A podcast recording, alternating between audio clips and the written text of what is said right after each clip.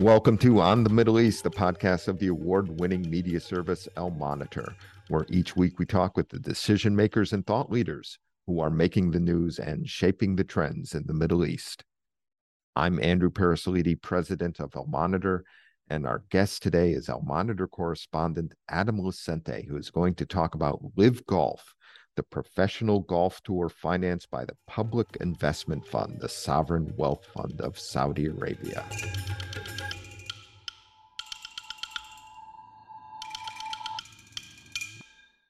Adam, welcome back to On the Middle East.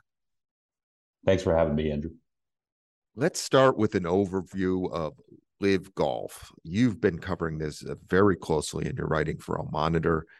Give us some basic background about LIV Golf, its formation, and some of the controversy around it. It seemed to have generated some backlash as both a challenger to the PGA and also because the funding comes primarily from Saudi Arabia. Yeah, that's exactly why it's controversial. So basically, LIV Golf is a new golf league that began earlier this year. It's financially backed by Saudi Arabia's Public Investment Fund, which is a sovereign wealth fund led by the Crown Prince Mohammed bin Salman, aka MBS. And the Public Investment Fund has assets worth around 600 billion, and they're spending around 2 billion on LIV Golf over the next few years. LIV Golf is run by the Australian golf legend Greg Norman, and it's basically seeking to compete with the PGA Tour, which is the dominant golf competition in the US and around the world. And Norman has had issues with the PGA for years, but now he has the public investment fund's money behind him to make a new league. And LIV Golf started its tournaments in June in the United Kingdom, and it has tournaments all over the world this year. There's one in Chicago next week. Two of the tournaments are at Trump golf courses, and it's coming to Jeddah, Saudi Arabia, in October. And LIV has attracted a lot of big names in golf, people who have left the PGA Tour. Phil Mickelson, Sergio Garcia, Brooks Koepka, Lee Westwood, among others. And the key thing is the money. For lesser known players, the minimum pay at the tournaments is around $100,000, which is much more than that of minimum at PGA events. And the big names, some of them like Phil Mickelson, are receiving hundreds of millions of dollars to play for LIV and Mickelson's the top paid athlete in the world now. Hundreds of give, millions. Yeah. And to give people a sense of like how much money the public investment fund is committing to LIV Golf, uh, Tiger Woods was reportedly offered around 800 million to play, and he said no, which is another issue. But that shows how much they're willing to spend on this league.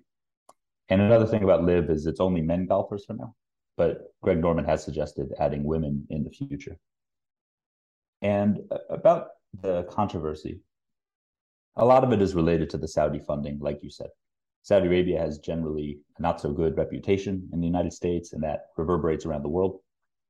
Now, a lot of 9 11 families and victims are very vocal against LIV Golf, but generally, I would say the controversy relates more to the human rights issue in Saudi Arabia. There's a lot of anger about the Jamal Khashoggi killing, the treatment of women and gay people in Saudi Arabia, and to a lesser extent, the Saudi intervention in Yemen. And I would argue that the US political division is driving a lot of the anger at LIV. You know, for example, Donald Trump, when he was a candidate running for president, he was kind of anti Saudi Arabia. He tied the government to the September 11th attacks. Then, as president, kind of became more pro Saudi, saw the kingdom as an ally. And although President Biden has continued to have good relations with Saudi Arabia, because Trump is so polarizing, I think his critics associate the kingdom with him, and that has bled into the LIV discourse. There's been a lot of very harsh criticism of LIV in US sports media. One golf channel journalist accused the LIV golfers of taking, quote, blood money. But not all the LIV controversy is related to Saudi Arabia. Some is just about golf itself. You know, Tiger Woods and Rory McIlroy, they've emerged as the kind of biggest defenders of the PGA in the this new rivalry with LIV. And I think their motivation is more to defend the PGA for the good of the game and also protecting their own legacy and the prestige of the PGA Tour. And the PGA has reacted strongly to LIV. It didn't allow players a release to play with LIV. That led to a lawsuit, and that's furthering the controversy. How successful has LIV been to date? You talked uh, and you mentioned the substantial investment by the Public Investment Fund uh, is it attracting crowds? Is it attracting sponsorship? Is it generating revenue? LIV is definitely could be a long-term challenge to the PGA Tour. You know, there's been a lot of U.S. sports leagues over the years that try to replace the dominant leagues, like the XFL taking on the NFL, but most of them don't do that well. But none had the backing of all this Saudi oil wealth, and that's really a game changer. And LIV is gaining momentum. They're winning over fans. The fans I speak to, a lot of them, what they like about LIV is the shotgun starts, where basically every uh, every player starts at the same time at different holes. It's not like a lot of PGA events where you know the first few guys start at the first hole and then the second, and then it takes hours. So LIV golf is over faster. Some people like the camera angles better and the commentary better, and a lot of people love that there's no commercials with LIV golf. And LIV golf is free right now on YouTube, and it's easy to watch all over the world, which matters for the international fans who might have difficulty accessing golf tournaments on U.S. cable channels, for example and they're winning over some hearts and minds with lesser known golfers because of the money, as I've reported for Al Monitor. And big names continue to join, like Cameron Smith recently. But the question is how long LIV could go on without having a major revenue stream. You know, they do charge people to go to the events. I looked at the tickets for next week; it was around uh, fifty dollars for a day pass, but it's ad free on YouTube, and they don't have a TV deal. And also, as a product, there's no world golf ranking points to be gained from LIV golf events. And some people don't see the LIV wins as as big a deal. Like for example, people remember the years Tiger Woods dominated golf. And but you know, will they remember these LIV wins the same ways looking back 10 years? I'm not sure. Forbes had an article recently where they interviewed some LIV executives and they said that they have a long outlook because of all this investment they have from the public investment fund and they talked about a goal of continuing drawing attendees to the events, so in person. And because LIV is team golf, which is also unique, LIV is hoping that the teams might get sponsorship in the future. But for now, they have a lot of, you know, Saudi backing behind them. And I expect oil to remain a major player for the next 10 years or so, despite the growth of renewables. So they have a time, they have a lot of time to make LIV profitable. But right now, without a TV deal and with just being free on YouTube, it's not realizing its full profitability potential.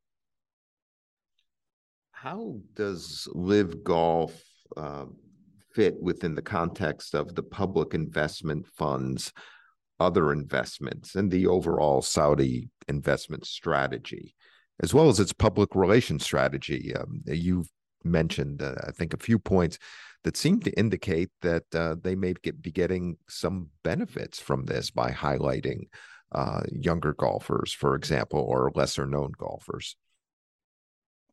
Yeah. So with the investments, it's one of many investments by the Public Investment Fund. It's part of Saudi Arabia's, or at least I view LIV Golf as part of Saudi Arabia's overall diversification strategy they have this Vision 2030 initiative where they want to reduce dependence on oil, which of course is the bedrock of the Saudi economy. And the Public Investment Fund, they have shares in many big US companies. They recently bought a lot more shares in Amazon, Google, and others. They bought some stakes in some Egyptian state firms recently.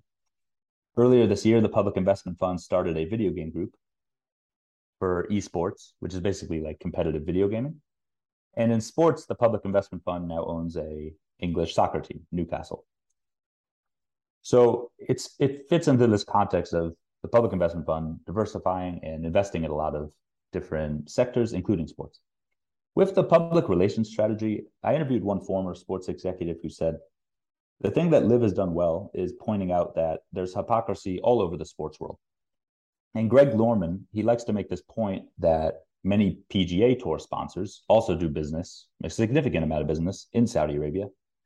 And many fans that I speak to they feel that LIV is not the only sports league with kind of questionable funding or questionable business ties. For example, you know, in North America, the NBA, National Basketball Association, is regularly criticized for its ties to China. And in terms of, you know, the, the leadership of LIV and their public relations strategy, I've noticed that Greg Norman, he cautiously has addressed some of these human rights issues in Saudi Arabia. A few months ago, he finally spoke about the Khashoggi killing. He called it, quote, reprehensible. But generally, Greg Norman has avoided discussing the specifics of, you know, Saudi government policies. And this could be because you know LIV's public relations got off to kind of a bad start. As you may remember, in February, comments made by Phil Mickelson, who's perhaps the biggest golfer attached to LIV. he made some comments where he called Saudis scary and he called the country's human rights record horrible, and he referenced the treatment of gay people there, for example. And then LIV had to do all this damage control, uh, you know, due to the backlash, significant backlash against Phil Mickelson for those comments. But now the public relations is uh, doing better, I would say. What has been the reaction in the region? You mentioned that we can watch um, LIV Golf uh, free on YouTube. Is it being covered by the Middle East regional networks? And is it uh, serving the role of making golf more popular among Arab youth in the region? LIV Golf does get covered by the main Arabic media outlets. I do, however, see a lot more commentary and controversy in the Anglosphere, in you know the U.S., the U.K., and Australia, than the Middle East. I suspect the Public Investment Fund may want to be somewhat of a silent partner, but that being said, it, it has the potential to grow golf in the Middle East, uh, definitely. There's one interesting thing that got coverage in Jordanian media recently is a Jordanian player named Shergo El Kurdi. He participated in the LIV Golf tournament in Boston last week. And the coverage I saw in Jordanian media was you know, fairly positive, and there was a bit of pride in a Jordanian player making it to such a big stage because Jordan and nowhere in the Middle East is really like a golf powerhouse as of now. Mickelson's comments a few months ago when he called uh, Saudi scary because of the human rights issue, that received heavy coverage in Arabic press. And a lot of outlets framed his apology for those comments as an apology directed to Saudi Arabia itself, which wasn't exactly what he said, but that was the framing. But overall, yeah, you know, the major events of LIV, they do get a bit of coverage in Arabic media. But as of now, for sure, it's definitely, in my opinion, a more talked about topic in the English speaking world. Do US sportscasters and sports networks cover LIV uh, like they would cover other sports? For example, ESPN coverage of golf or the Golf Network. Uh, do they cover LIV as they cover the PGA? It's talked about on many, you know, uh, talk shows. You know, I see Pat McAfee talks about it, Rich Eisen, he talks about it. So it gets a lot of commentary in US sports shows and also uh, British shows, I've noticed. But like I said, they don't have a TV deal. So, you know, the Golf Channel, CBS, these networks, they'll they'll show golf. But right now, LIV is on its own. It's just on its uh, on its YouTube channel. So therefore, it's not getting you know perhaps the same amount of airtime as PGA events in the US. But in terms of the commentary shows, definitely LIV is a topic. And I would argue that LIV has drawn more attention in sports commentary, in the sports commentary world to golf. Like because of LIV people are talking about golf more and more in the US. There's always been an issue uh, for golf with regard to diversity. Is LIV addressing that, and has it uh, has this whole controversy or competition between LIV and the PGA encouraged more diversity within golf more broadly? I think that remains to be seen. There's a few players from Thailand on the LIV Golf Tour I saw, and so that's you know not, not a traditional golf powerhouse. Like I mentioned, there's a Jordanian player now. I do think LIV is targeting a more international audience, but it remains to be seen whether you know these countries where LIV is being watched outside the U.S. Whether they produce uh, you know big golfers, but that'll take you know years to develop. But I do think LIV has that potential to fill that void in countries where golf is not traditionally a big sport. But LIV is perhaps going to benefit from this because you know golf was seen for many years as like a sport for rich rich white men, and in the U.S. that's not really the case anymore. There's all sorts of people playing golf now, and so LIV really has the potential to you know it's a free product and it's available to be watched for free all over the world. It really has the potential to gain new golf fans in the Middle East and elsewhere. And that could translate into these countries producing more top golf players. If you had to uh, speculate or predict how you see golf in 10 years, do you see LIV continuing to thrive? Do you see a merger with the PGA, or do you think LIV will come and go as uh, the XFL did? It's hard to predict, but I don't anticipate LIV uh, going away, especially not in the way the you know, USFL or the XFL went away from American football. I expect LIV to stay, and that's because this you know amount of investment that the Public Investment Fund is committing to it is just so different from anything else we've seen in sports. So I think LIV definitely will will be here for years to come, and I don't know if it will overtake the PGA. Like I said, the PGA and also the majors, like the British Open, US Open, they have more prestige than LIV for sure right now. But LIV's only in its first year. And I think we may look back on it in a few years as, you know, something that changed the sport forever. You know, I think of when mixed martial arts came onto the scene, people, the boxing fans, some of them looked down on it. They didn't think it would be that big. But now, you know, whereas last century, Muhammad Ali was perhaps one of the biggest, most known athletes around the world now Conor McGregor is, you know, an MMA star. He's like one of the highest paid athletes in the world. And uh, some people didn't see that coming. So LIV, you know, there's precedent. You know, it could it could take off. It's unique. It has teams. It has the shotgun starts. It's very different. And this is all possible because of the Saudi Arabia Public Investment Fund. As long as that money is there, I don't think LIV will go away. I think it will continue to coexist with the PGA.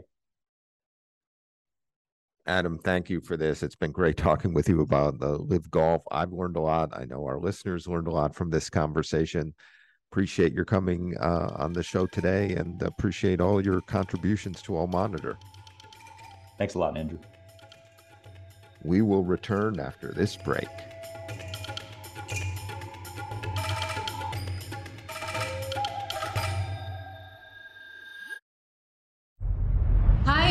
Elizabeth Hagedorn, and I'm the State Department correspondent at Al Monitor. And I'm Joe Snell. I'm Al Monitor's video editor. Let's admit it, this past year has been difficult to stay on top of the news and sift through what's accurate and what's misleading.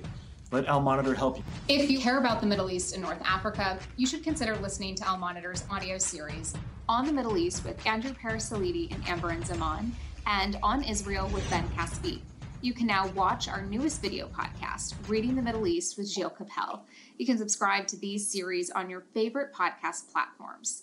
And through a host of free daily and weekly newsletters, we offer a range of perspectives with the highest journalistic standards. You can subscribe to these newsletters at almonitor.com. As an award winning media service headquartered in Washington, D.C., Al Monitor has a network of over 160 contributors around the world. So if you haven't done so already, be sure to visit almonitor.com, where you can find all of these newsletters and podcasts along with first class reporting and analysis. Thanks to our guest today, Adam Lucente, and our production team of Beowulf Rockland and Rosabelle Hine of Two Squared Media Productions. We will be back next week. And if you haven't done so, please sign up for our Al Monitor podcast at your favorite podcast platform. On Israel with Ben Caspit. Ben speaks this week with Amir Tibon, who serves as deputy editor for Haaretz's English edition. And of course, this podcast on the Middle East, where Amberin or I will be here next week with another decision maker or thought leader in the region. Thank you all for listening, and please keep up with all of the news and trends in the Middle East at almonitor.com.